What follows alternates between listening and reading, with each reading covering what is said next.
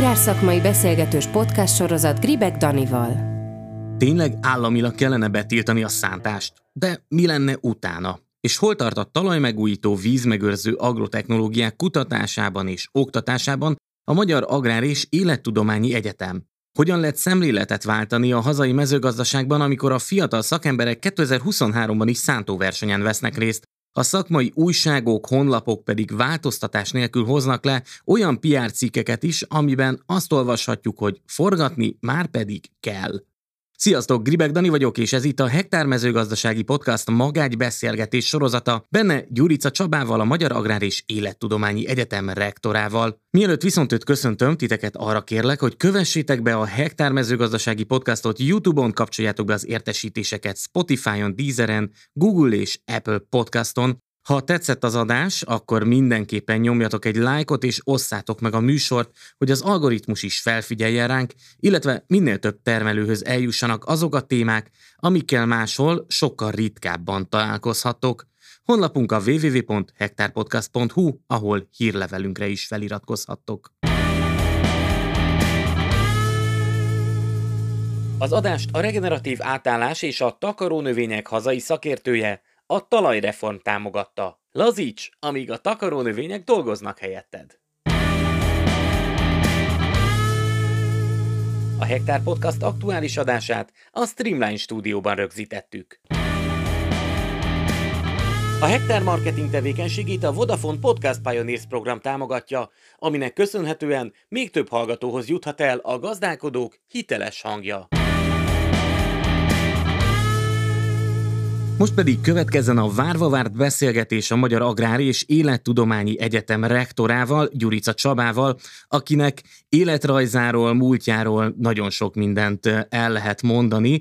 Most viszont egyetlen apró ám annál fontosabb momentumot szeretnék kiemelni, méghozzá azt, hogy fő kutatási területe a talajművelési rendszerek hatásának vizsgálata a talaj fizikai és biológiai állapotára, szántóföldi és kisparcellás kísérletekben a zöldrágyázás és a tápanyag visszatartó növények technológiájának kidolgozása, változó klimatikus feltételek mellett. Nem véletlenül ezt emeltem ki itt a beszélgetésünk elején. Rektor úr, köszöntelek a Hektár Magágy podcastjában. Köszönöm szépen a meghívást, örömmel jöttem, szervusz.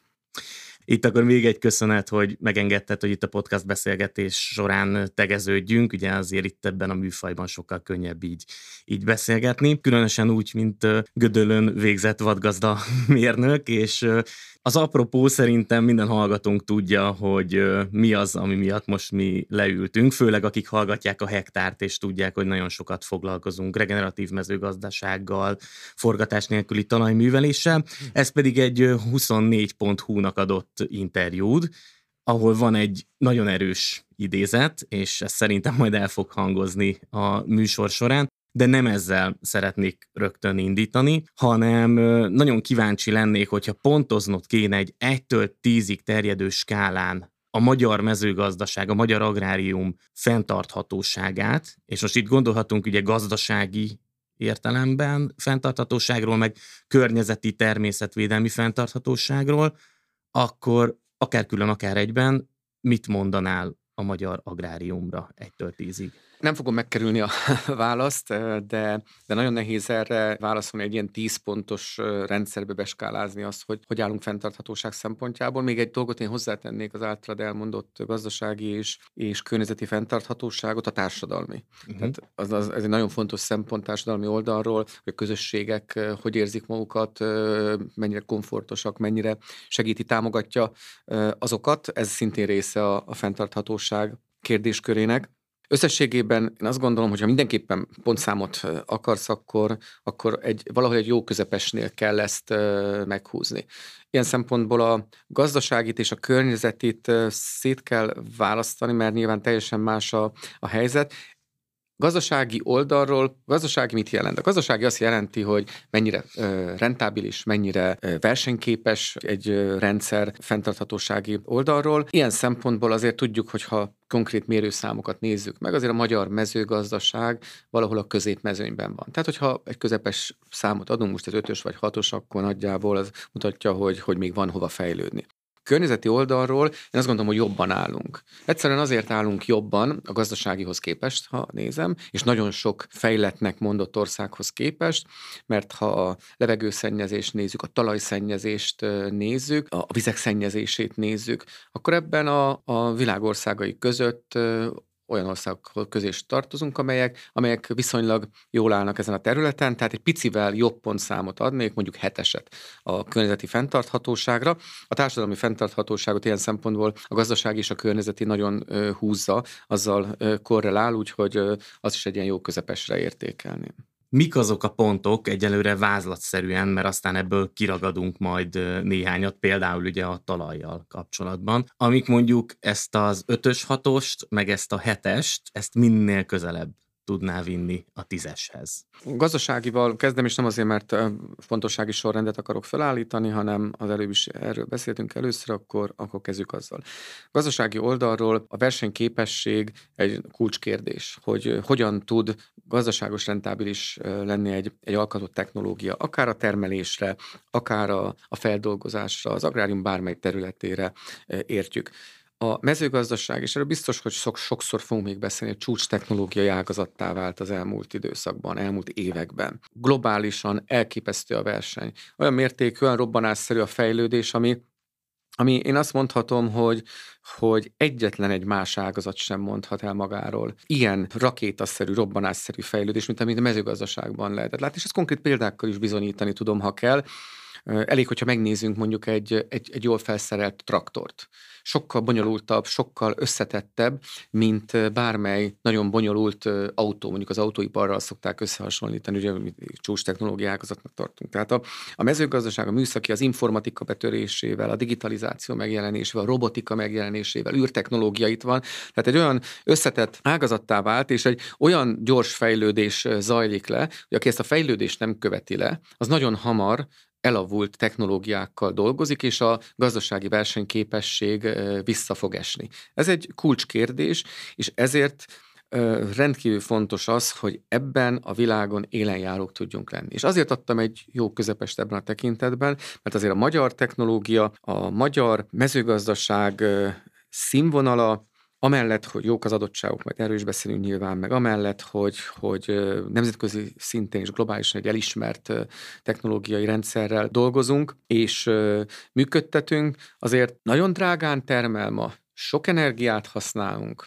nagyon sok élő munkát használunk, és ennek megfelelően a versenyképességünkben van javítani való. Ezt elég, hogy az élelmiszerek áránál megnézzük. Amikor fölmerül az a kérdés, hogy miért drágább a magyar élelmiszer, amit itt helyben termelünk meg Magyarországon, mint a külföldről behozott import élelmiszer.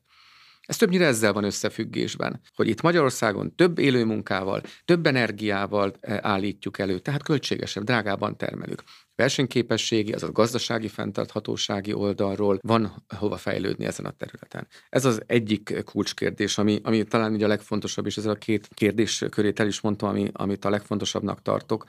Nyilvánvalóan az alap a tudáson kívül, az alap információkon kívül. A környezeti egy másik dolog. Részben az első kérdésnél említettük már ezeket, hiszen, hiszen a környezeti fenntarthatóság azt mutatja meg, hogy talajokkal hogyan bánunk, hogyan kezeljük a talajokat, hogy élő organizmusnak, élő szervnek, élő rendszernek tekintjük-e a talajokat, vagy csak támasztó közegnek tekintjük. Ez egy nagyon fontos kérdés, és szemléletbeli kérdés, hogy, hogy honnan indulunk, mert a legtöbb vita meggyőződésem szerint az ebből fakad, hogy a kiindulási pont mi, amikor minden rendszernek az elejéről beszélünk, ami a talaj. Minden a talajból indul ki. Ha végig gondoljuk az egész mezőgazdaságot holisztikusan, rendszer szinten, akkor mindennek a kiinduló pontja a talaj. És ha belegondolunk, hogy mivel foglalkozunk a legkevesebbet, akár szakpolitikai szinten is, akkor az a talaj. És ezért nagyon fontosnak tartom, hogy ez bekerüljön a közgondolkodásba, hogy, hogy a, a, a talajjal hogyan bánunk. Tehát ezek a talaj. A vizekkel kapcsolatos kérdések, vizek védelme nem csak a felszíni vizek védelme, hanem annak a víznek a védelmét is beleértem, ami akár csapadék formájában a felszínre kerül, és nekünk azt meg kell tartanunk, kutya kötelességünk megtartani. És ennek a jelentősége akkor értékelődik fel, amikor a klímaváltozás nem csak dörömből az ajtón, hanem már be is törte, belökte, ránk törte az ajtót.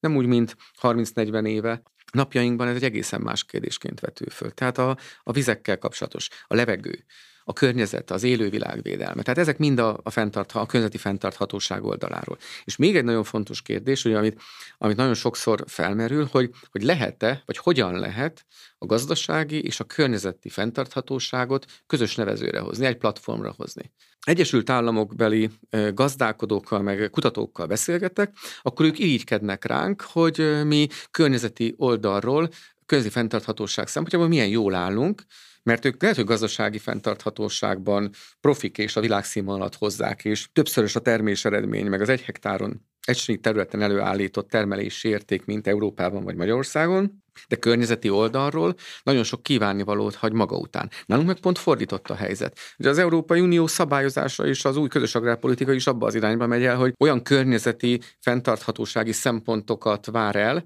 ami alapvetően üdvözítő, de hogyha ehhez nem társulnak azok a technológiák, meg az az ismeretátadás, ami gazdasági oldalról is fenntarthatóvá teszi, akkor az európai mezőgazdaságnak a verseny hátrányát fogja elhozni. Tehát ezek olyan dilemmák, olyan kérdések, amit, amit nem lehet egyik pillanatra másikra kezelni és megoldani, hanem nagyon átgondoltan kell megoldani, illesztve azt, a globális rendszerekbe, hiszen összességében mi nem tudjuk elkülönülten kezelni a, nem csak a magyar mezőgazdaságot, de az európai mezőgazdaságot sem, elvonatkoztatni a külső EU-n kívüli rendszerektől, pont az ukrán gabonaválság mutatja meg, hogy ez mennyire így van, hogy ezeket, a, ezeket a kérdéseket nekünk rendszerben együtt globálisan kell kezelnünk. A társadalmi fenntarthatóság pedig arról szól nyilvánvalóan, hogy hogyan lehet a az egyént, hogyan lehet a közösséget egy, egy, egy komfortos környezetbe helyezni,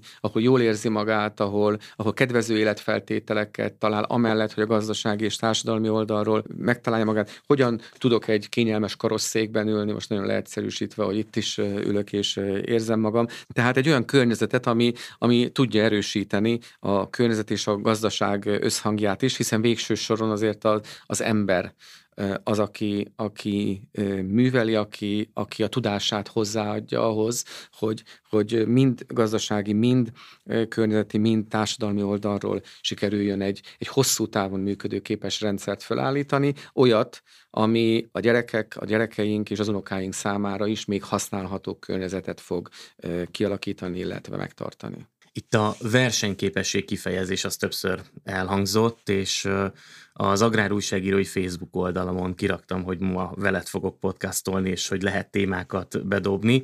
Bóna Szabolcs, Rába Pordányi mezőgazdasági ZRT elnöke például azt a kérdést tette fel, hogy szerinted állattartás nélkül, állattenyésztési ágazat nélkül beszélhetünk-e versenyképes mezőgazdaságról Magyarországon. És tudom, hogy ez egy óriási téma, tehát erről nyilván egy külön podcastot is lehetne, de hogy mégis, amikor, amikor itt magyar agrárium versenyképességéről beszélünk, akkor az állattartásnak hol van a helye ebben? Nagyon jó a kérdés, és a válasz is egyértelmű. Hát mondhatom azt, hogy a költői nem beszélhetünk nyilvánvalóan állattartás, állattenyésztés nélkül versenyképes mezőgazdaságról, mint ahogy nem beszélhetünk versenyképes mezőgazdaságról, arra ráépülő élelmiszer feldolgozás arra épülő kereskedelem, marketing és épp, tehát a teljes termékpálya felépítése nélkül. Horizontálisan és vertikálisan, hogy ronda kifejezéseket használjak. Ugye a horizontális jelenti azt, hogy a növénytermesztés, az állattenyésztés, a kertészet egy rendszerben tud működni. Hát a, a szántással kapcsolatos vita az arra nyúlik vissza, arra a kérdéskörre, hogy kell szántani, vagy nem kell szántani, most abban nem akarok még így belemenni, hiszen nem ez volt a kérdés, hogy tudjuk-e a talajainkat termővé tenni, tudunk-e növényeket termelni, tudunk-e tápanyag visszapótlást, növénytáplálást végezni, hát állatok nélkül nem lehet az állat ebben is egy nagyon fontos segítőeszköz, és amikor az új rendszerek egyre inkább teret hódítanak a világban, mint amilyen a regeneratív mezőgazdálkodás. Ugye viszonylag új fogalomról van szó, legalábbis Magyarországon kevésbé az elmúlt 6-8 évben jelent meg a, a köztudatban, még egyetemen én sem tanultam, nem használtuk ezt a, ezt a kifejezést, tehát ez pontosan erről szól, hogy, hogy önmagában a növénytermesztés nem ragadható ki a természet rendszeréből ahhoz le, gyepgazdálkodásra, legeltetésre, állattartásra, állattenyésztésre van szükség, mert csak együtt, egy rendszerben lehet úgy fenntartani talaj állapotát, azt, azokat a fenntarthatósági kritériumokat, amiről az előbb beszéltünk, ami egy rendszerben tudja kezelni ezt, a, ezt, a, ezt az egész ágazatot. Támogatás politika ilyen szempontból mindig meghatározó hogy a gazdálkodók hajlamosak azt nézni, hogy mit támogat a szakpolitika, mit támogat a közös európai politika, és ahhoz igazítja a termelését. Ez egy óriási felelőssége a támogatáspolitikának, de egy nagy lehetősége is, akkor, hogyha, hogyha ezeket a szakmai kritériumokat jól definiáljuk, fogalmazzuk meg. Ma az a helyzet, hogy, hogy van egy túltámogatott növénytermesztés, és én nem is kárhoztatom azért a gazdálkodókat, hogy mindenki növényt akar termelni. Hiszen, hogyha az egyéni szinten, vagy gazdálkodói szinten nézem, akkor a gazdálkodónak, akinek földje van, ma az az érdeke, hogy növényt termeljen. Sokkal kevésbé érdekes sajnos az, hogy állatot tartson. Mert most nagyon leegyszerűsítek, és ez megint majd egy, mondhatod, hogy, hogy egy súlyos mondat, de ha ma megtermelem a, a gabonát, megtermelem a takarmányt, és azt én megetetem az állattal, akkor azzal gyakorlatilag ha az elmúlt ö, éveket nézem, idén a növénytermesztés sajnos egy szintén ö, kritikus helyzetben van, de, de elégetem, egy értékcsökkenést érek el azzal, hogyha én azt az állat ba teszem, állatba fektetem, az állattal etetem meg, szemben azzal, mintha én azt alapanyagként értékesítem. Csak ez a szemlélet, ez a gondolkodás vezet oda, hogy mindenki csak növényt akar termelni, és a végén nem marad állat. Ugye Magyarországon is évtizedek alatt, az elmúlt évtizedek során azt értük el, azt látjuk, hogy az állattenyésztés, az állatok állománya, állatlétszám folyamatosan csökken, egy-két kivétel, tehát talán a baromfi az egy üdítő kivétel, de meghatározó a sertés állomány. Valamikor rendszerváltás környékén 10 millió fölött volt, ma már a 3 millió alá is lementünk, és akármilyen sertés stratégia, meg kormányzati intézkedések vannak, nem tud nőni az állomány száma, mert egyszerűen a piaci körülmények nem teszik lehetővé, és a támogatás politika sem abban az irányba mutat. Tehát ezeket sokkal inkább össze kellene kapcsolni, és ebben az érdekeltséget kialakítani. Amíg ez nem történik meg, én addig azt gondolom, hogy szólamok szintjén lehet változtatásokért kiabálni, de tényleges eredményt csak nehezen vagy szerény mértékben fogunk elérni sokat emlegetted a talajt, a, a talajművelés kérdéskörét, és azt is mondtad, hogy ránk rúgta az ajtót a klímaváltozás, talán így fogalmaztál. Ezt nagyon sok szempontból lehet érzékelni, látni, de vajon tényleg lehet érzékelni, látni gazdálkodói szinten, mert hogy ugye itt volt a 2022-es nagyon extrém asszály, és bár én is az agrárújságírói munkám során látom, hogy történt valami elmozdulás itt a, a talajműveléssel, takarónövényekkel, stb. stb. stb.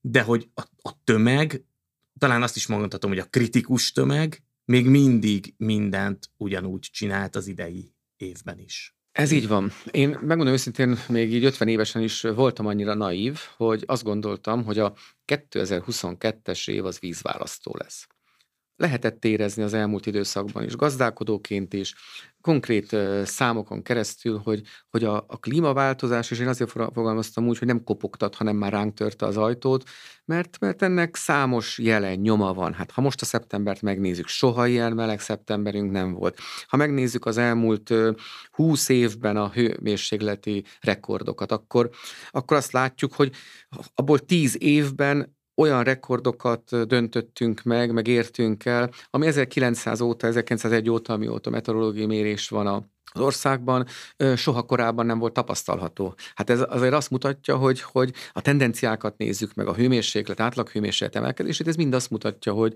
hogy, hogy itt van a klímaváltozás. De ha valaki nem hisz a számoknak, akkor a személynek talán hihet, hogyha azt látja, hogy olyan növények jelentek meg, amelyek korábban nem éltek meg olyan ültetvények jelentek meg. Ki hitte volna azt akár 20 évvel ezelőtt is, hogy Magyarországon több hektáros összefüggő területen mondjuk kiviültetvények lesznek, fügeültetvények lesznek. Ezt ugye a mediterrán, exotikus kultúráknak hittük, gondoltunk, de ugye ez az állattenyésztésben is megjelent. Hogy azok a növényfajták, akár búzából, akár kukoricából, amelyek korábban az ország nagy területén jó hozamokat eredményeztek, ma már nem teremnek meg. Újakat kellett hozzá nemesíteni, mert megváltozott a klíma. Szóval ebben a tekintetben azért ez egy jelentős változás volt, de 22 az vízválasztó volt, hiszen 22-ben gyakorlatilag, aki még végigment az Alföldön, az a saját szemével láthatta tetszőleges irányból, tetszőleges irányba, hogy, hogy meghalt a, a, az Alföld, elpusztult az Alföld, kihalt az Alföld sivár kukoricatáblák, mint egy sivatag, mint egy science fiction film, olyan volt az Alföld, riasztó volt, ijesztő volt amikor gazdálkodók tömege gyakorlatilag nulla, bevé, nulla forint bevételre tudott szerteni, és ez egy általános jelenség volt. A, jó esetben nem alföld. mínusz termelt. Hát jó esetben, de nyilván, de, de úgy hogy termelési érték nem uh-huh. volt gyakorlatilag. A kukoricát esetleg lesilózhatta, hogyha, hogyha sikerült valamit betakarítani a területről. Én azt gondoltam, hogy ezek után a gazdálkodók tömegével fogják átgondolni azokat a technológiákat, amelyek, amelyek nyilvánvalóan részben a klímaváltozás mellett oda vezettek, hogy, hogy ezek a súlyos károk bekövetkeztek.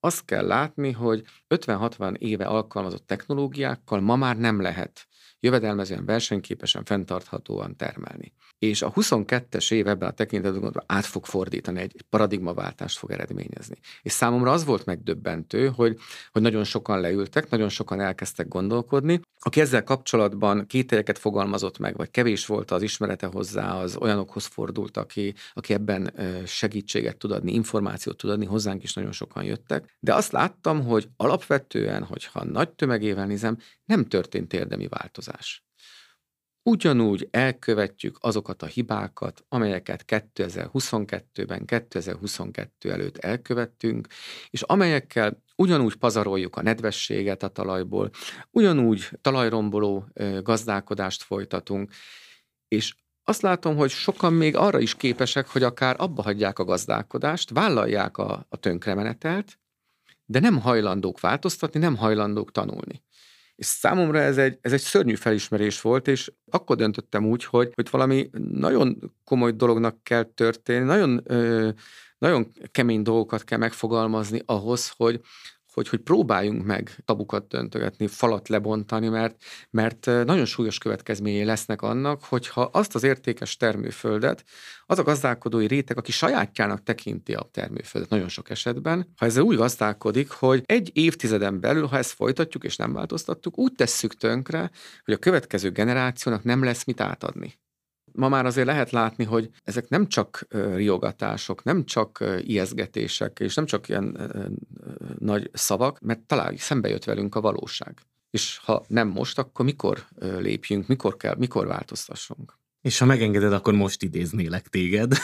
Furcsa lesz, hogy itt ülsz a stúdióba, és a szav- saját szavaidat hallod vissza, de azt gondolom, hogy ez egy ilyen magyar agrárium szempontjából ezt lehet, hogy még sok évtizedig fogjuk emlegetni ezt, a, ezt az interjút, bár említetted itt a beszélgetésed, hogy te már beszéltél ezekről, de mégis ez volt, ez a, ez a 24.hu-nak adott report, ami átütötte azt gondolom a, a falakat, és akkor egy részt kiemelve ebből, idézlek, Magyarország egy szántó ország, mindent felszántanának. Ezzel szemben ma már azt gondolom, hogy a szántást államilag be kellene tiltani, és nagyon súlyos szankciókkal sújtani annak érdekében, hogy ezeket a káros hatásokat el tudjuk kerülni. Tudom, hogy ezek kemény mondatok, de vállalom. Valamit tenni kell, mert Magyarországon a talajt szervezetten, hagyományosan, rendszer szintűen tesszük tönkre. Hát nagyon sok kérdésem van ezzel kapcsolatban, de, de kezdjük talán azzal, hogy, hogy milyen reakciókat kaptál ezekre a, a, a mondatokra a különböző körökből, és most azt engedjük el, aki nem szakmabeli, aki indulatosan kezelte ezeket a gondolatokat, milyen reakciók csapódtak le nálad, és ezek, ezért fontos ez a kérdés, mit jelentenek a, a számodra mondjuk a jövőre nézve? Éppen 30 éve foglalkozom talajhasználattal, talajműveléssel, ezekkel a kérdésekkel, hiszen már másodéves egyetemistaként elköteleztem magam a talajjal, a, a talaj gyakorlati használatával, az egész életpályám, szakmai pályám. Erről szólt, akadémiai doktori értekezést előtte, PHD értekezést ebben a témában készítettem, gyakorlatban is én 8 éven keresztül vezettem gazdaságot, tehát elméleti gyakorlati oldalról is szereztem ismereteket, és ezeket a, ezeket a problémákat évek óta mondjuk, mondom. Nagyon büszke vagyok arra, hogy nekem Virkás Márta volt a professzorom, aki a egyik legismertebb, legelismertebb magyar agrárprofesszor még ma is, és ezeket a professzorasszony is rendszeresen mondta, fölhívta a figyelmet ezekre. Én magam is használtam már ilyen súlyos és, és kemény szavakat, kifejezéseket is. Az kétségtelen, hogy ez a 24 pont hús interjú volt az, ami azt nem mondom, hogy áttörte a falat, de megrepesztette, fogalmazunk így. Lehet, hogy, lehet, hogy jobb, igen, jobb. Így talán megrepesztette, mert, mert ott még nem tartunk, hogy azért a falat áttörje, de, de a, azt gondolom, hogy talán erre is meg lesz a, a lehetőség. A, a reakciókra kérdeztél rá, az kétségtelen először is, hogy több száz telefont, SMS-t, e-mailt kaptam a következő napokban. Engem is meglepett, hogy, hogy ennyire sikerült nem csak a szakmai inger küszöböt elérni és átlépni, hanem, hanem a társadalom szélesebb rétegét is. És én ennek különösen örültem. Mert a, a szakmában főleg azok a szakemberek, akik rendszer szinten ismerik a problémákat, természetesnek vettem, hogy, hogy támogatóak és, és, és elismerőek voltak. De, de nagyon sok esetben, az esetek 99%-ában én rengeteg pozitív visszajelzést kaptam, biztatást, gratulációt, amit nem is értettem, hiszen ez a szakmám, ezzel foglalkozom, hogy ezt természetesnek veszem, ez a kötelességem is, hogy, hogy ezekre fölhívjam a, a figyelmet, de persze természetesen jól esett. Én közvetlenül negatív kritikát nem kaptam. Ez Akit, akkor jó jel összességében. Igen, jó jel, bár azt is el kell mondjam, hogy akiktől a, az észrevételeket és a üzeneteket kaptam, azért nagy részük képzett agrárszakember, aki, aki érti ezt a világot. Tudja, hogy mennyire bonyolult, összetett rendszer a mezőgazdaság, a természet, tudomány, a természettel való gazdálkodás. Közvetve jutottak el hozzám nyilván olyan személyeskedő és, hogy is mondjam, csak negatív kommentek, amik a internetes, különböző internetes platformokon jelentek meg, de hát ez az internetnek az egyik sajátossága, hogy mindenki nagy rész arctalanul elmondhatja, meg elmondja a véleményét. Ezekkel én igazából nem foglalkozom, de ennek számomra a lényeg az volt, hogy hogy elindult egy párbeszéd erről bekerült a szakmai gondolkodásba ez a téma, és azon túlmenően is, és elkezdett erről kibontakozni egy vita, ami nyilvánvalóan bízom benne, hogy előbb-utóbb a gyakorlatban is meg tud jelenni, hiszen, hiszen fölkelti az érdeklődést azok számára is, akik egyébként ezzel kapcsolatban kevesebb információval rendelkeznek. Hoztam neked majd néhány kommentet, ami ellenérv a te gondolatodra itt a, a szántás kapcsán de mielőtt néhányat felolvasnék, és akkor erre szeretném, hogy reagálj, általánosságban mi a probléma a szántással?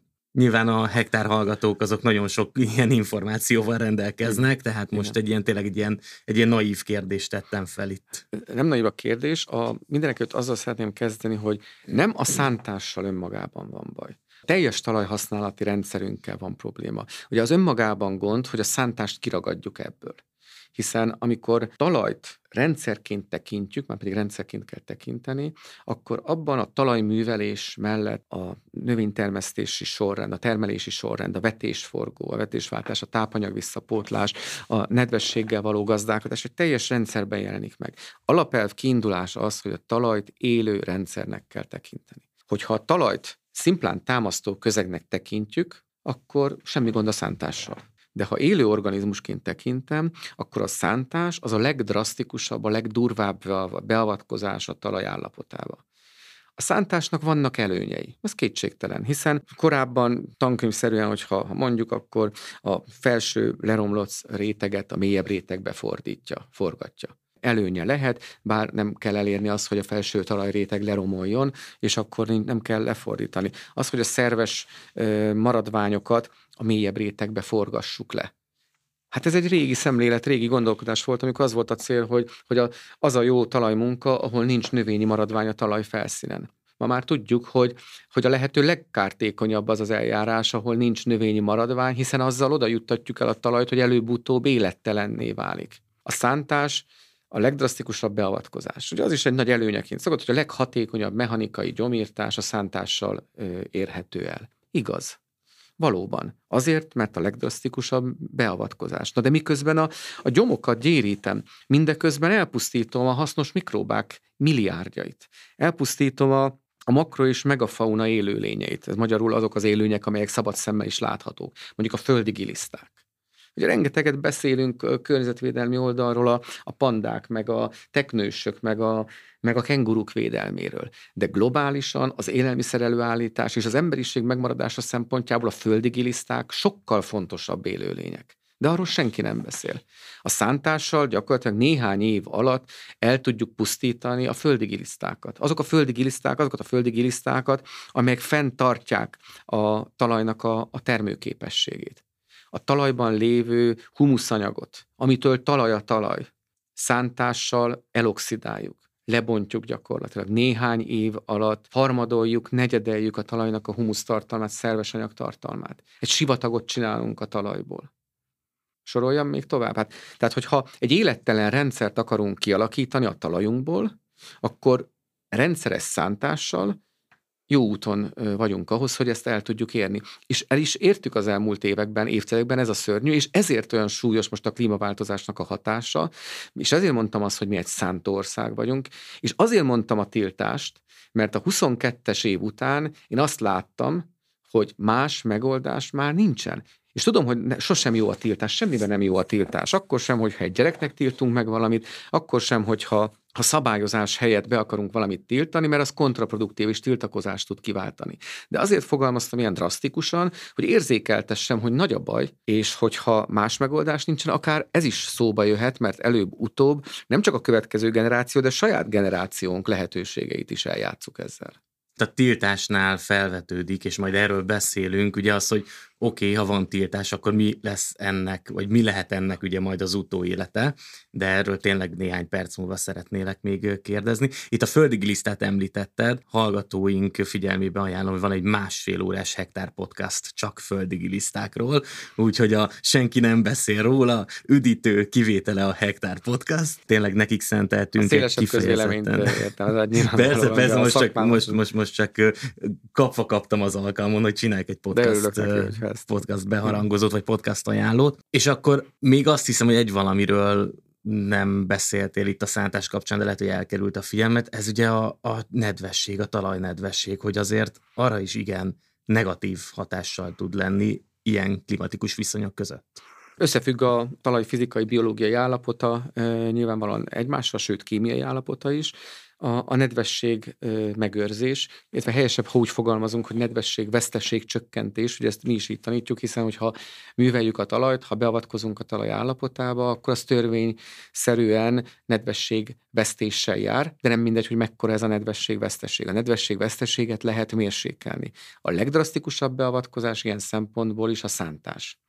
Szántással gyakorlatilag úgy nyitjuk meg a talaj felszínét és az egész talajt párolgás számára, hogy a legjelentősebb veszteséget könyvelhetjük el. Ma Magyarországon folyamatosan siránkozunk azon, hogy kevés a csapadék, hogy a csapadék átlaga is, főleg az eloszlása egyre romlik. De mindeközben semmit nem teszünk meg azért, és megint aki kivétel, az nyilvánvalóan ezt ne vegye magára, hiszen Szentse azért nagyon, nem beszéltünk a jó példákról, de nagyon sok jó példa is van természetesen, de, de generálisan, ha azt mondhatom, hogy nem teszünk meg mindent azért, hogy ezt a nedvességveszteséget mérsékeljük. A szántásnál is azért lehet fokozatokat tenni. A szántást is lehet szakmailag helyesen, korrekten, szakszerűen, okszerűen végezni. De Magyarországon mi ebben is azért élenjáróak vagyunk, hogy még hogy roncsuk a helyzetet tovább azzal, hogy nyáron szántunk. Egészen elképesztő veszteség, nedvesség veszteséget idézünk elő, azzal együtt a talaj biológiai leromlását is segítjük elő. Nem munkáljuk el a talaj felszínét, nyitva hagyjuk a talaj felszínt, nem zárjuk le, még tovább erősíti, még tovább növeli a nedvességveszteséget. Magyarországon ma a talajra hulló csapadéknak összességében körülbelül 50%-át elpazaroljuk. Tehát azt jelenti, hogy ha 400 mm csapadék leesik egy évben, abból 200 mm-t mi úgy pazarlunk kell, mintha korlátlanul állna rendelkezésre, és mindeközben panaszkodunk arra, hogy, hogy nincs elég nedvesség, és mindeközben siránkozunk, hogy nincs elég öntözött terület az országban, miközben azt a nedvességet sem tartjuk helyben, amit meg lehetne őrizni, és akkor lehet a nedvességet megőrizni, amikor van, ez egy szakmai alapelv, arra az időszakra, amikor kevés van. Mert amikor az asszályos időszak jön, akkor nekünk az, hogy olyan talajállapotot kell visszahagynunk, ami a lehető legtöbb nedvesség befogadására képes, amiben nincsen tömörzáró réteg, ami akadályozza a fel- és altalaj zavartalan átmenetét, ami, ami lehetővé teszi azt, hogy a nedvesség a mélyebb rétegbe bejusson, és ez egy szárazabb, aszályosabb időszakban a növény rendelkezésére tudjon állni. És ugye a 22-ben itt volt az óriási hiba, hogy a megelőző éveknek a hibái köszöntek vissza egy aszályosabb esztendőben. Ilyen szempontból a szántás egy kritikus művelési eljárás, mert ebben a hatalmas veszteségben amiről beszéltem nedvességpazarlásban, a szántás kiemelkedő szerepet játszik. Azzal, hogy nincs felszíni növényborítás, a szerves anyaggazdálkodás mellett a felszíni növény takarás hiányában akadálytalanul tud a légkörbe távozni a nedvesség, és egy olyan szerkezet leromlást indít el, ami utána egy önmagát gerjeszti, és évről évre a talaj ellenálló képessége csökken, hiszen azzal, hogy a szerves anyagtartalom lebomlik, a nedvesség megtartó képessége csökken a talajnak, és egy idő után még több műveléssel, még több szántással, még több műtrágyával lehet csak a talajnak a kedvező állapotát, kvázi kedvező állapotát fenntartani, ami a termelés biztonságot egy darabig tudja garantálni, vagy legalább azt a termésszintet elérni, amit megszoktunk, és eljutunk oda, hogy végül élőből élettelen közeg legyen, és a talajból mindössze egy támasztó közeg legyen, ami sokkal jobban közelít a perlithez, vagy egy élettelen támasztó közeghez, mint egy élő organizmushoz muszáj megkérdezzem, hogy akkor most van olyan eset, amikor jól szántani lehet, vagy most nagyon kisarkítva tiltsuk be a szántást? Abban az esetben, hogyha ki lehet alakítani egy általános, felelősségteljes gondolkodást és szabályozást, akkor a tiltásnak nincs értelme. A tiltásnak akkor van értelme, hogy ha nincs más megoldás, nincs más út, akkor, akkor mondhatjuk azt, hogy tiltsuk. Akkor is inkább azt mondom, hogy a támogatás politikai eszközökkel például nagyon jól lehet szabályozni. Mondjuk a, a, a, a szántásnak a kérdését is. Szankcionálni vagy, vagy elvonni támogatást, vagy erősíteni a környezetkímélő technológiáknak az alkalmazását. Ez mindenképpen mindig egy folyamat tud lenni, és én azt látom egyébként, hogy ma már a, a fiatalabb generációk számára, főleg a képzettebbek számára, hiszen ma már a bekerülők gazdák nagy része a csúcs technológiát ismerő, a különböző digitális eszközöket használni tudó és alkalmazó szakember, számukra nem kell tiltani. Számukra természetes az, hogy talajjal, okszerűen és felelősen kell gazdálkodni. És az ő rövid távú érdekük is, az nem beszélve a hosszú távú érdekükről, hogy azokat a módszereket alkalmazzák, használják, amelyek lehetővé teszik a, a hosszú távú, távú gondolkodást és a gazdasági környezeti fenntarthatóságot is, amiről beszéltünk. De el tudom azt képzelni, hogy bizonyos esetekben akár a szankciókhoz, vagy a tiltáshoz folyamodjunk. Kicsit rosszul tettem fel a kérdést, ugye, mert nagyon a tiltás fele mentünk el, de azt idézőjelesen mondtam, akkor van, vagy elképzelhető olyan eset, hogy indokolt egy jónak nevezhető szántás, vagy mindent meg lehet oldani szántás nélkül. Itt ugye volt a nyilatkozat, hogy be kell tiltani, ugye és itt néhány perce említetted, hogy azért a szántást is lehet jól vagy jobban elvégezni.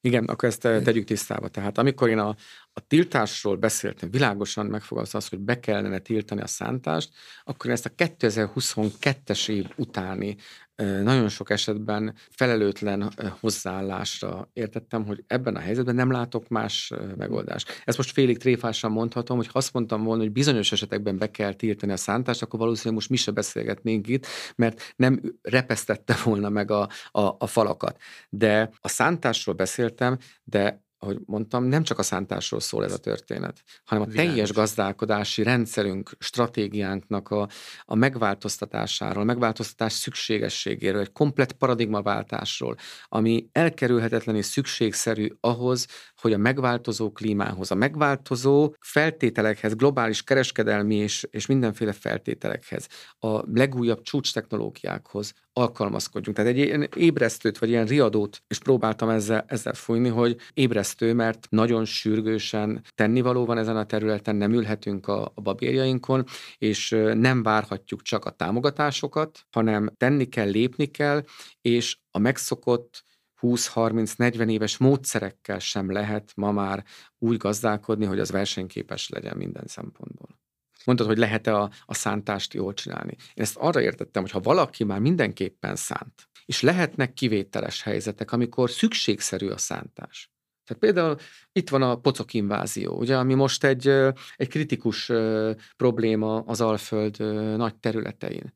Itt most két dolog lehetséges talajművelésre, mechanikai módszerrel próbálom meg ezt az elképesztő gradációt mérsékelni, ami, ami a pockoknál egyébként jellemző, és, és periódikusan vissza-visszatér, vagy pedig kémiai szereket alkalmazok, drasztikus kémiai szereket, ami hatásos lesz a pocok ellen, de elpusztítja a talajélőlényeket, azokat a mad, hasznos madarakat, élő szervezeteket, amelyek megeszik a, a pockokat adott esetben, tehát a táplálékláncon végigmegy, és, és több kárt teszek vele, mint azzal, hogy ha megpróbálom más módon mechanikai módszerek kordában tartani. Tehát amikor már megvan a probléma, akkor azt mondom, hogy kivételes esetben akár a szántás is természetesen szóba jöhet. De el tudjuk érni azt a módszert, hogy az ekére egyáltalán ne legyen szükség de ez nem egyik pillanatról a másikra, meg teljesen e, nyilvánvaló. Ugye egy amerikai gazdálkodó mondta azt, hogy hogy javasolta a kollégájának, hogy dobja el az ekét, és ne is használja többet. Azt mondta, hogy félre teszi, mert jó lehet. Azt mondta, ne tegye félre. Használjon egy regeneratív rendszert, használjon egy könyvkímélő rendszert, és utána ne is használjon ekét, ne is lássa az ekét, mert még véletlenül hozzányúl. És Ma már nagyon sok olyan gazdálkodó van, több évtizedes gyakorlattal, és számomra ők ilyen szempontból a, a minta. Ők azok, akik a, a kvázi lehetetlent megvalósították. Ugye ők a tipikus esetei példája annak, amikor valamire azt mondják, hogy nem lehet megvalósítani, de jön valaki, aki erről nem tud, és akkor megcsinálja. Tehát ő, és sokan vannak, szerencsére egyre többen vannak, hogy akik korábban nem hittek benne, hogy forgatás nélkül lehet a talajt művelni, sőt, hosszú távon egy fenntarthatóbb és jobb talajállapotot kialakítani, ma már nem is lennének hajlandóak ekét forgatásos művelést használni, mert látják, hogy, hogy azt az összetett komplex rendszert, ami egy egyensúlyba hozza a, talaj, a talaj környezetet, az, az eke nélkül sokkal jobban elérhető. Egy dolgot hadd mondjak még. Ugye van egy olyan szemlélet, hogy a, a növények igénylik a szántást. Régi tankönyvekben is olvasható ez. Ezt a szemléletet el kell felejteni. Egyetlen egy olyan növény sincs, ami a szántást igényli. Kedvező talajállapotot igényelnek a növények. A kukorica sem. Ugye azt mondják, hogy kukorica egy szántás, sokszor hallom, hogy egy szántásigényes növény. Nem. Nincs. A kukorica nem a szántást igényli. Kedvező fizikai, biológiai állapotot, kémiai állapot kialakítását igényli ahhoz, hogy biztos termést adjon. Az, hogy én ezt szántással állítom elő, biztosítom, vagy más eszközzel, az a kérdés. És meg tudom oldani szántás nélkül is, akkor miért az ekét használnám, amikor az egyúttal a legkártékonyabb a talajállapot, a talajélőlények, a nedvesség, veszteség szempontjából. Tehát ezt a kérdést kell az embernek fejében tisztában tenni, és akkor, akkor kevésbé ö, agresszíven, drasztikusan nyilatkozik meg ebben a kérdésben, hogyha ezt átgondolja, hogy, hogy valóban szükség van ezekére. Most a ekegyártókat leszámítom nyilván, mert az egy más kérdés, meg a, azokat a prospektusokat, de, de ha szakmailag gondoljuk át ezt a kérdést, akkor, akkor, akkor ezt mindenki megfelelően és, és, és következetesen át tudja gondolni felelősséggel. Hát az egyik hozzászólást azt most le is lőtted a rákcsálókkal kapcsolatban, mert hogy az egyik ellenérv, amit kiragadtam itt a sok komment közül, az éppen most idézek egy mondatot, hogy a rákcsálók meg majd megzabálnak mindent, lehetett olvasni, akkor erre gyakorlatilag már választ is adtál. Még annyi, annyiban hadd egészítsem ki, hogy a rákcsálók megzabálnak mindent, az megint egy, egy, egy technológiai, meg rendszer kérdés is. A, a rákcsálók elleni hosszú távú és megelőző védekezés, az nem biztos az, hogy hatalmas táblákat használunk. Ott ö, a, a zöld sávoknak a használatával, erdősávok használatával, a hasznos ö, madarakat oda tudjuk csalni, tehát a megelőzés itt is fontos. De amikor már megvan a probléma, az előbb elmondottak miatt, akkor azt mondom, hogy ott én sem tudok jobb módszert ma annál, mint hogy fessük be az ekét. Köszönöm, hogy feldobtad a labdát, mert megint tudok egy gyors, ez nem is podcast, hanem vlog ajánló, hiszen Szeredi Attilánál jártam Szeged mellett, aki éppen egy ilyen rendszert kezd kialakítani madárodúkkal, mezővédő erdősávokkal, jelen pillanatban még mint illezik, de pont ezért nem tud még nót illezni, mert hogy ott vannak a rákcsálók, és az egész rendszert próbálja felépíteni. Ami egy ilyen sarkalatos pont szokott még lenni, az ugye a szerves trágya kérdése. Ilyen kommentek is rendszeresen jönnek, hogy hát jó, de ha nincs forgatás, nincs szántás, akkor mi lesz a szerves trágyával, istáló trágyával? Alapvetően egy rossz felvetés, rossz kérdés szerves trágyát, a szerves istáló trágyát ne forgatással dolgozzuk be a talajba. Ez megint az a fajta szemlélet, ami arról szól, hogy, hogy akkor szép a talaj felszíne, hogyha ha sima, hogyha nincs rajta növényi maradvány, szerves anyag maradvány. Hát gondoljuk már át, hogyha az istáló trágyát mi beforgatjuk a talajba, 20 centi, 25 vagy inkább 30 cm mély, ami a szántás mélység, akkor mi történik?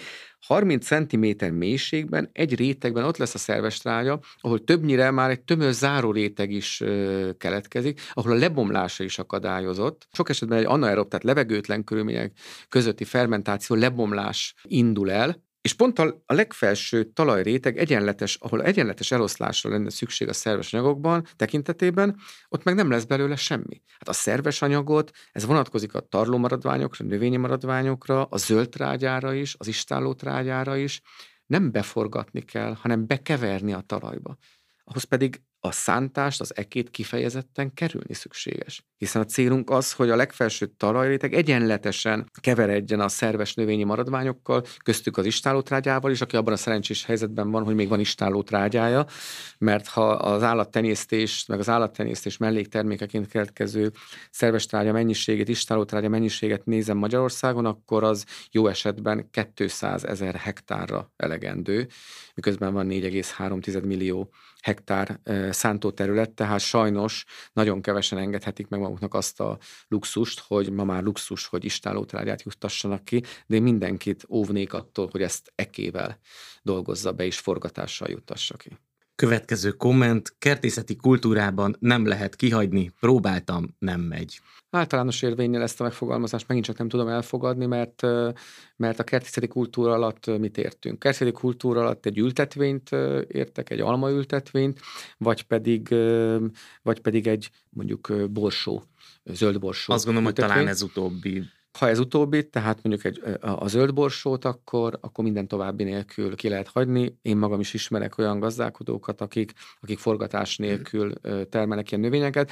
Az, az ültetvények esetében már fölmerülhet a kérdés. Ott a, a talajállapottól függően, a korábbi talajhasználattól függően elképzelhetőnek tartom, de én azt gondolom, hogy talajtani szakvéleményt mindenképpen csináltasson valaki, hogyha ha ilyen jellegű ültetvényt akar, hiszen egy ültetvény az egy hosszú távú befektetés, egy beruházás, 20 évre, 30 évre alapozza meg a, a talajmunkát, tehát ott át kell e, gondolni, de hogyha tömör záró réteg van, akkor is az akkor a legjobb eszköze nem a szántás, nem az az eltüntetésére. Arra a lazító kiválóan alkalmas. Ma már olyan talajművelő eszközök, olyan lazítók, lazítókések, akár részben forgató lazítókések állnak rendelkezésre, amely képes azt a talaj fizikai állapotot elérni, amit az ekével tudnánk, de kevésbé károsító, kevésbé romboló módszerrel. Ma már szerencsére azt mondhatom, hogy a műszaki fejlesztés azon a színvonalon van, hogyha valaki a forgatás nélkül technológiával kíván dolgozni, akkor ehhez minden lehetséges módszer rendelkezésre áll.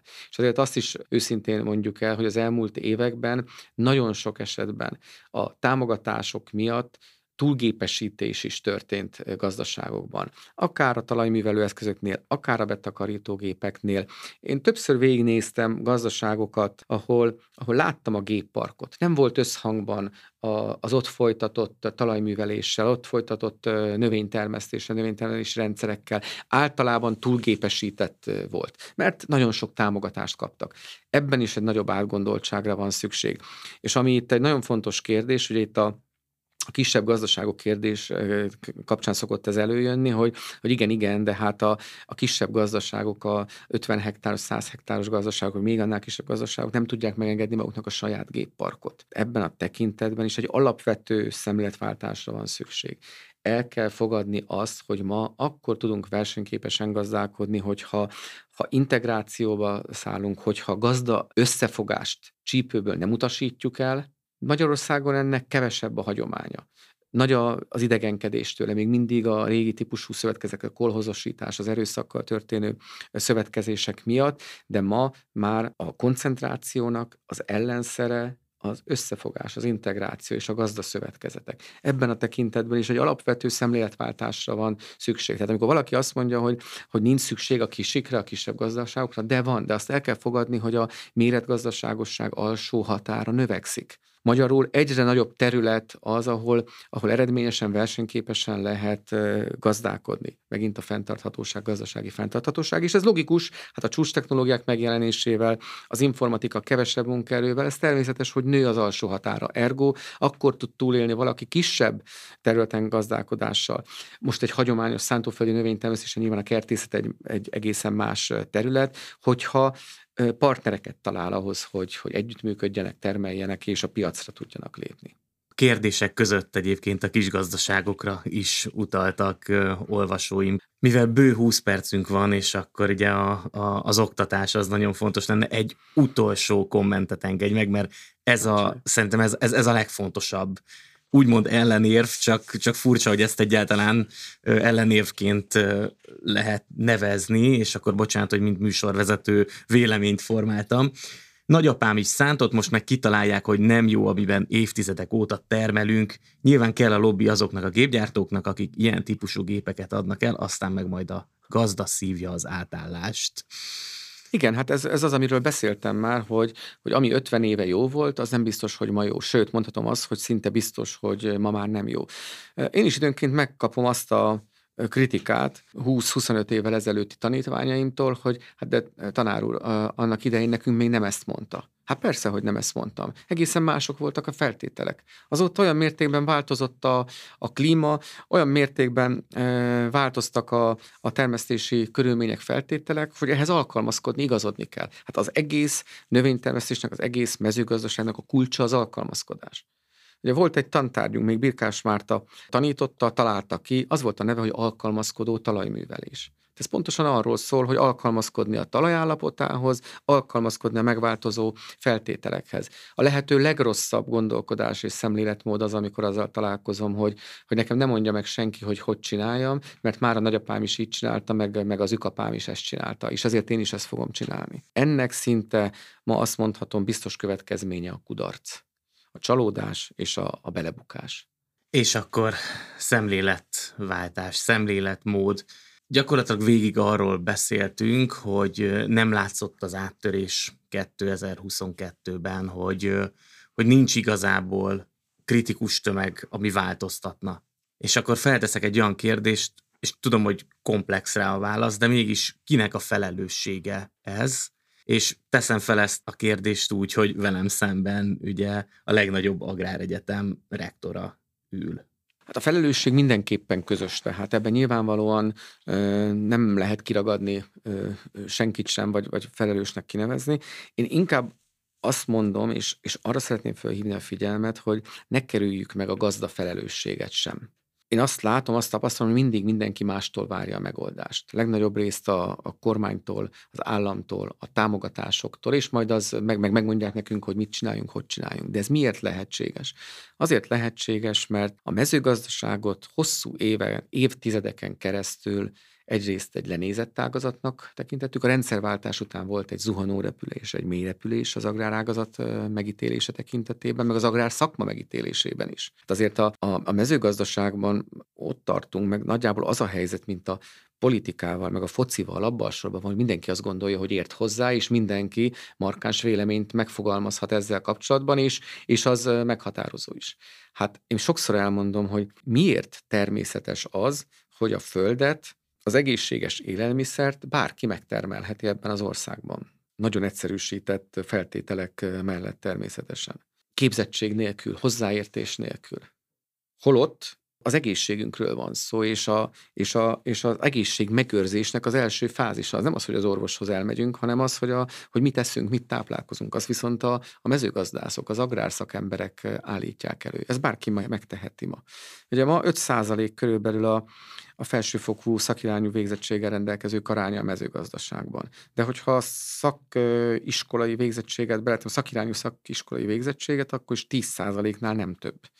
Tehát 90%-a a mezőgazdasági termelőknek úgy állítja elő az élelmiszer alapanyagot, a takarmány alapanyagot, hogy nincs hozzá végzettsége, tanult szakmája. miközben arról beszélünk, hogy egy csúcs technológiai ágazat, ahol csak azt tud versenyképes lenni, aki a legkorszerűbb technológiákat alkalmazza, a legkorszerűbb digitalizációs, meg űrtechnológia, meg előbb-utóbb minden egyéb informatikai megoldásokat. Tehát hogy várhatjuk el, akkor ezt, hogyha nincs meg hozzá ez a szakképesítés. Tehát a probléma mélyebb gyökerű, mélyebb, hosszabb időre nyúlik vissza. Tehát az alapfeladatunk ezért az, hogy minden nap kezdődik, hogy milyen oktatást tudunk hozzátenni ahhoz, hogy ezen változtassunk. És én azt is sokszor elmondom, hogy ha megnézzük a világ fejlett mezőgazdasággal rendelkező országait, minden ország a fejlődést úgy tudta elérni, hogy magas szintű oktatást, kutatást teremtett hozzá, és arra alapozta a fejlődést és a hosszú távú előrelépés lehetőségét. Nem megy anélkül. És ez ma különösen így van, amikor, amikor mondom, hogy a legkorszerűbb tudásra van szükség. Ergo nekünk növelni kell azok arányát, akik a legkorszerűbb ismeretekkel rendelkeznek, és a gazdálkodást tudatosan, tervszerűen, okszerűen így végzik. Haladunk ezen a területen, azért azt kell, hogy mondjam, és ebben a, az a generációváltás, amit sokszor problémaként, meg nehézségként élünk meg és hoznak föl, én lehetőségként élem meg. Hiszen azok az új belépők, akik még hogyha kevesebben is vannak, mint, mint a jelenlegi gazdálkodók, nagy része már igényli a tudást, rendelkezik a legkorszerűbb tudásra, és tudja azt is, hogy hova nyúljon akkor, amikor a még korszerűbb ismeretekre van szükség. Mert ma az a helyzet, hogy ami ma korszerű tudás, az legkésőbb három-négy éven belül elavultá válik. Jönnek újabb ismeretek. Korábban ez több generáció volt, 30-40 év. Ugye ezért is sem időtálló az a gondolkodás, hogy nagyapám ezt csinálta, akkor ma én is azt csinálom az biztos, hogy kudarcra van ítélve, mert folyamatosan változik, és mert folyamatosan változik a tudás. Aki nem tart lépést ezzel, az, az, az végérvényesen nem marad. Tehát ebben a mi felelősségünk és az oktatás felelősség, a kutatás felelőssége óriási, és ezért eszenciális, ezért alapvető, minden innen indul ki, erre lehet csak építeni a jövőt, egy olyan jó adottságokkal rendelkező, agráradottságokkal rendelkező országban, mint Magyarország. Mert vannak adottságok, jó adottságok vannak, erre lehet építeni, hatalmas a potenciál benne, de ehhez meg kell teremtenünk az intellektuális hátteret. És nyilván ugye itt a CIE-ből MATE átalakulás is nyilván az egyik cél, az, az, az ez volt. Közben viszont, és most kukacoskodok, egy picit hoztam egy konkrét példát ugye a Kaposvári állattenyésztési napokról, ahol ugye a, a szakiskolások most az idei évben is ugye szántó versenyen vehettek részt. Tehát nem csak, hogy csinálják, még ugye kirakatba is lett téve. Azok a diákok, akik adott esetben vagy már kimennek, és aztán a, a földeken dolgoznak, vagy adott esetben mondjuk a mate hallgatói lesznek. Igen, valóban így van. A, a, a Szántó verseny az egy sok éves múltra, évtizedes múltra visszatekintő intézmény Magyarországon. Ugye azért lehettünk ennek a, az utolsó házigazdái, mert közben a Kaposvári szakiskola az egyetemhez került, a Matéhoz került, ez a Móricz szakiskola, hiszen meggyőződésem, hogy egy teljes rendszerbe lehet kiépíteni a képzés és szakiskola és egyetem felsőoktatásnak egymásra épülésével, és egyébként a lényegre tapintottál rá, meg egy érzékeny pontomra, amikor ezt mondtad, mert, mert pontosan azt mondta, amikor, amikor átvettük az iskolát és a, a, és a Kán programjait néztem, hogy milyen programokat tervezünk, azt mondtam, hogy szó sem lehet róla, hogy mi a szántó versenyt csináljunk. Hát, hát hogy népszerűsíthetnénk egy olyan talajművelési rendszert, meg talajhasználati rendszert, aminek éppenséggel a hátrányait próbáljuk, és egy teljes más szemlélettel próbálunk, paradigmát próbálunk a fiataloknak átadni. Ami miatt itt most kénytelenek voltunk ezt még végigvinni, az az, hogy ez egy hosszú folyamat volt, tehát itt korábbi éveknek a az eredményei versenyei, de pontosan ezt meg fogjuk változtatni, és ezzel kapcsolatban én jeleztem is a kollégáimnak, hogy egyrészt nem fogjuk szántóversenynek hívni, hiszen nem szeretnénk kizárólag a szántást propagálni, reklámozni, egy szélesebb körű versenyt szeretnénk, szeretnénk fenntartani, nem csak a, a, az eke, eke használatát, a forgatás használatát, hanem azon most gondolkodunk, hogy hogyan alakítsuk át úgy, hogy ez egy sokkal korszerűbb és a, a mai tudásunknak és a jövővel irányunknak megfelelő verseny tudjon lenni. De jogos a kérdés egyébként. És akkor adott még a kérdés, hogy a különböző regenerációs generatív módszerek, azok hogyan kapnak, vagy adott esetben már kaptak helyet, és ez hogyan fog változni a matek képzéseiben. A legesleges legtöbb kérdés ezzel kapcsolatban futott be, itt Vince Ambruséktól, Bakocs Marceléktől, akik, akik ezeket adott esetben már csinálják a, a gyakorlatban. Ugye elindulhatunk a, a hagyományos forgatás nélküli műveléstől, mintil, sávművelés, egészen ugye no-till direktvetésig.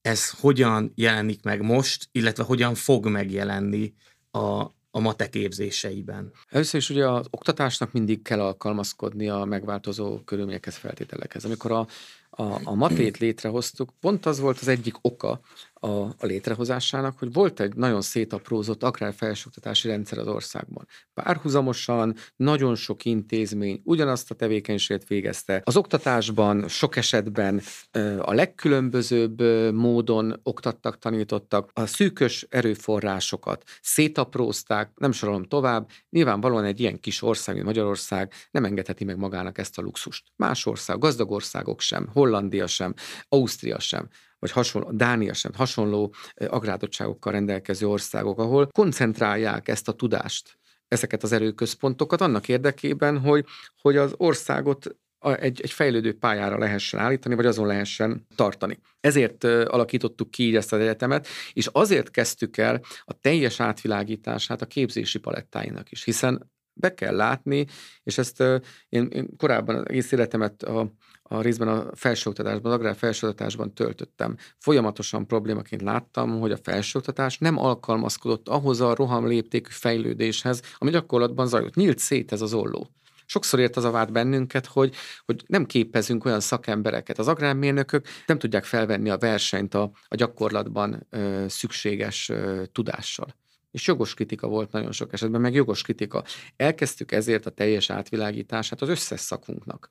Volt, amelyeket megszüntettünk, úgynevezett zászlós hajószakokat hoztunk létre, amelyek a legfontosabbak az agrárium szempontjából, agrármérnök, kertészmérnök, élelmiszermérnök, nem sorom, és így tovább. Ezeket teljesen, ahol szükséges volt, átalakítottuk. A piaci, a társadalmi igényeknek, a nemzetközi trendeknek megfelelően közösen a piaci szereplőkkel. Minden egyes átalakítás mögött ott volt a szakátalakításban, és a szakon belül az egyes szakterületeknek az átvilágítása, átalakítása is.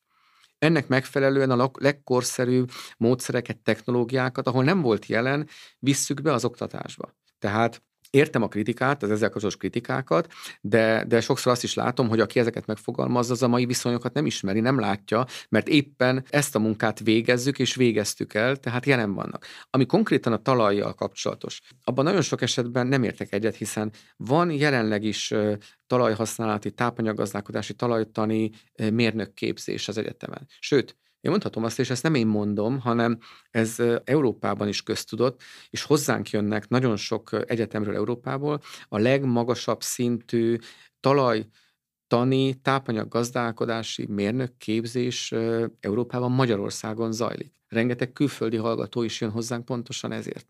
A regeneratív gazdálkodáshoz kapcsolódó ismertek, akár a nótil, akár sávos művés, a különböző környezetkímélő alkalmazkodó, fenntartható technológiák. Gödöllőre jártál, szerintem te is találkoztál ezekkel a ismereteket. Birkás Márta évtizedek óta tanította ezeket. Én magam is tanítottam ezeket. Ami a regeneratív talaj használatnak, gazdálkodásnak a kérdését illeti, ez a gyakorlatban is egy, egy új elem.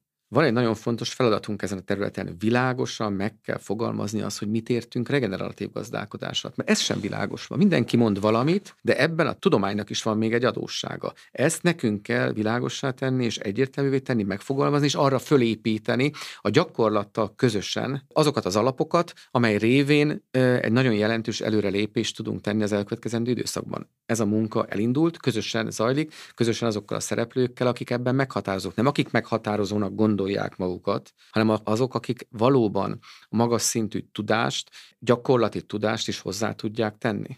Mert én nagyon sokszor kapok kritikát olyanoktól, akik magukról azt gondolják, hogy ők ennek a felkent apostolai, de hát megint csak azt tudom mondani, hogy, hogy azért ez egy összetett gondolkodás, tudást igénylő ágazat, terület, szakterület, amiben igenis a leg legkorszerűbb és a legalaposabb agrártudományi, természettudományi alapismeretekre is szükség van, és ezt az egyetem tudja megadni mindig. És hogyha ehhez hozzájön a gyakorlat, a gyakorlati gondolkodás, abból lehet egy, egy olyan rendszert, oktatási képzési palettát kialakítani, ami előremutató és a, a jövő mérnökei számára is meghatározó. Ezen a területen sok adósságunk van még, de dolgozunk rajta. És ez azt is jelenti, hogy adott esetben a gyakorlatot is összefogjátok kapcsolni valamilyen szinten itt az oktatásban. Tehát mondjuk, ha vannak olyan termelők, akik már évek, vagy akár mondjuk évtizedes távlatban, egy évtizedes távlatban ténylegesen foglalkoznak ezekkel a módszerekkel, akkor őket azért be lehet, az ő tudásukat be lehet integrálni ebbe a rendszerbe? Nem lehet, hanem kell. Tehát ma minden egyes képzésnél a gyakorlatot, a, a piaci szereplőket, meghatározó piaci tudást behozzuk, gyakorlati tudást behozzuk az egyetemre. Nagyon sokat dolgozunk ezen, hiszen ebben kell, hogy, hogy partner legyen az a, a gyakorlati élet meghatározó szereplője is, aki ebben, ebben élen járó, de azért ebben partnerségünk van, partnerséget találunk a legnagyobb vállalkozásoknál. Olyan stratégiai együttműködő partnereink vannak minden minden szakterületen, akivel ezeket a képzéseket közösen folytatjuk. Több mint száz duális képzési partnerünk van ma az egyetemen több mint száz olyan együttműködési megállapodást kötöttünk a MATE létrejötte óta, amelyek olyan együttműködések, amik amellett, hogy egy szép zöld mappában találhatók, ténylegesen tartalommal megtöltöttek, és arról szól, hogy hogyan lehet a gyakorlatba kivinni a képzést, és amikor a szakembereink kikerülnek, végeznek a, a hallgatók, akkor valóban korszerű tudással rendelkeznek. Egy valamit el kell ma már fogadni. Az egyetem sem ugyanaz, mint 20-30 évvel ezelőtt volt. Ma az egyetem önmagában nem tud korszerű és legújabb ismereteket átadni. Ezt az egyetemen belül is nehéz sokszor elfogadni a professzortársaimmal is. Alapokat a természettudományi alapokat, amelyekre építeni lehet, azt az egyetem tudja megadni. De azokat a gyakorlati csúcs technológiákat, amelyek napról napra változnak, azt nem lehet elvárni az egyetemtől, hogy ott legyen, amik egy év múlva, két év múlva az ágazat minden területén elavul. Azt mi közösen a piaci szereplőkkel, a partnerekkel tudjuk összehozni. Ugyanez vonatkozik a, a kutatásra, a fejlesztésre, az innovációra, új eredmények elérésére is. Szoros együttműködésben lehet ma piaci szereplőkkel jó egyetemet működtetni. A világ vezető egyeteme is ezt csinálják, mi sem csinálhatjuk látjuk másként, és nem is akarjuk másként csinálni. Nem akarok visszaélni az időt, de úgyhogy nagyon próbálom most már lezárni. Van egy olyan hozzászólás, vagy egy kérdés, amit muszáj felolvassak, mert nagyon tetszett a megközelítése. Ön szerint a regeneratív mezőgazdaság csak egy újabb alternatívája a hagyományos mezőgazdaságnak, vagy inkább egy paradigmaváltásként jellemezhető más szavakkal, és ez lesz itt a lényeg, Létrejön egy új tantárgy az egyetemen, vagy minden tantárgynak meg kell változnia valamilyen módon. És ezt nem na- nagyon jól megfogalmazta Juskó Tamás hallgatónk. Juskó Tamás úr nagyon jól fogalmazta meg, és tulajdonképpen a, az én egész oktatás átalakítási filozófiámat is megfogalmazta ezzel a kérdéssel. Ugyanis amikor a legkorszerűbb módszereket hozzuk be az oktatásba, én akkor azt mondom, és az az alapelvem, hogy ne önálló disziplinaként, vagy ne csak önálló disziplinaként jelenítsük meg, vagy önálló tantárgyként, hanem építsük be a, az egyes szakterületekbe. Mondok egy konkrét példát, és akkor érthetővé válik. Precíziós gazdálkodás. Hogy a precíziós gazdálkodást mindenki próbálja különböző intézmények, egyetemek önálló tantárgy néven futtatni, önálló képzés néven futtatni. Precíziós mezőgazdaságot.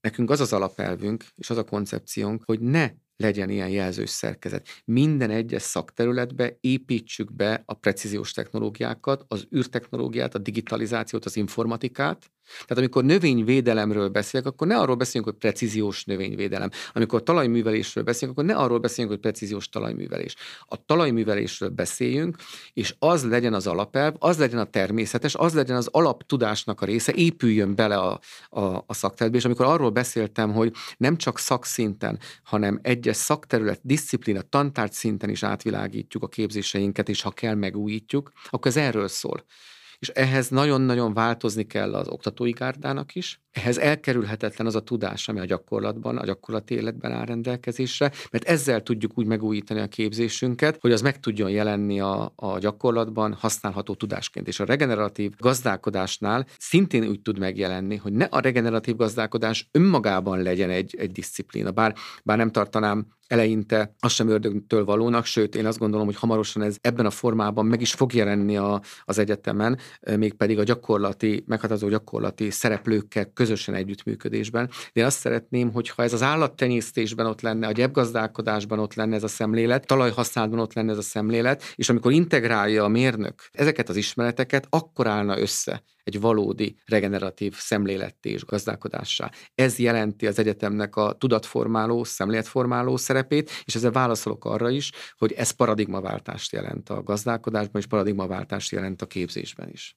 Tényleg utolsó kérdés, hogy ugyanez a kutatási oldalon is meg fog jelenni? Illetve folytak, folynak-e már ilyen kutatások, vizsgálatok, adott esetben ezeket hol lehet elérni, mert hogy regeneratív gazdálkodói körökben ez azért egy általános kritika, hogy ugye mivel friss technológiáról beszélünk, bár pont egy olvasunk 1972-es tankönyvből idézett nekünk Sipos Gábornak a földművelés tan könyvéből, ahol már a direktvetést, mint olyat jelzi, hogy további vizsgálatok kellenek, ezek működhetnek Magyarországon. Ettől függetlenül friss történetről van szó, tehát nagyon sok kísérletet nekik kell elvégezniük, mert magyar nyelven még nincs irodalom, még nincs tudás, még nincs tapasztalat. Ezt száfolnom kell.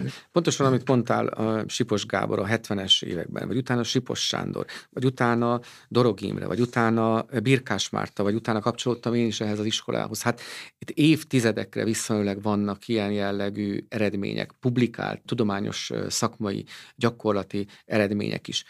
Tehát ami mondjuk a, direktvetés meg a környezetkímélő talajhasználatot illeti. De azért azt tegyük világossá, és ebből is látszik a, a kérdésből, hogy a regeneratív gazdálkodás definíciója sem teljesen tiszta és világos, és ez a mi hibánk, ez, ez nem gazdálkodói felelősség, ez a tudománynak a felelőssége, hogy ezt, ezt meghatározza és megfogalmazza, világossá tegye, mert a regeneratív gazdálkodás sokkal több, mint a nóti, sokkal több, mint a környezetkímélő talajhasználat, abban az állattenyésztés, a, a gyepgazdálkodás, és a, a többi ágazatnak a rendszer szintű megközelítése van. És azért beszéltem erről, amikor a, amikor a szántást emeltük ki, hogy amikor a szántás tiltásról beszélünk, vagy a szántással kapcsolatos problémákról, akkor sokkal súlyosabb probléma ennek az eredője. Ez pontosan ide nyúlik vissza, és azért mondtam, hogy egy nagyon komoly szemléletváltásra van szükség ahhoz, hogy ebben a tekintetben konszenzus tudjon lenni, és ez, ez, ez ilyen módon meg fog jelenni. Nagyon sok eredmény elérhető, nyilván ebben a mi hibánk is, felelősségünk is benne van, hogyha ez talán kevésbé látható vagy, vagy, vagy elérhető, de aki megkeres bennünket, aki talán meg akarja ezeket találni, ma már rendelkezésre áll, mindenkit óvok attól, hogy a Facebookot, az internetes platformokat feltétel nélkül elfogadja. Ilyen szempontból nyugodtan forduljanak a tudományhoz, forduljanak azokhoz a validált és ellenőrzött tudományos kutatási eredményekhez, amelyek rendelkezésre állnak Magyarországon is, meg egyébként nemzetközi szintéren is. Nem mondom, hogy könnyű folyamat az, ami most most rosszul, én is rosszul fogalmaztam, mert említetted, hogy nem most indult el, de hogy most meg, megrepesztetted a falat, főleg akkor, amikor rögtön néhány hétre az, az, össz, az egész szaksajtót, ugye például bejárta olyan PR cikk, ahol ö, ekegyártótól, ahol ilyeneket hallunk, vagy olvashattunk, hogy a jó terméshez szükség van a talajforgatásra, és a többi, és a többi. Tehát van egy marketing ellen zaj is, ezt látni és tudni kell, de én remélem, hogy ez minél hatékonyabb és minél gyorsabban beérő folyamat lesz, akár nálatok a matén, akár más területeken. Gyurica Csaba, Magyar Agrár és Élettudományi Egyetem rektora. Köszönöm szépen, hogy elfogadtad a meghívásomat, és válaszoltál a kérdéseimre. Köszönöm szépen a beszélgetést én is.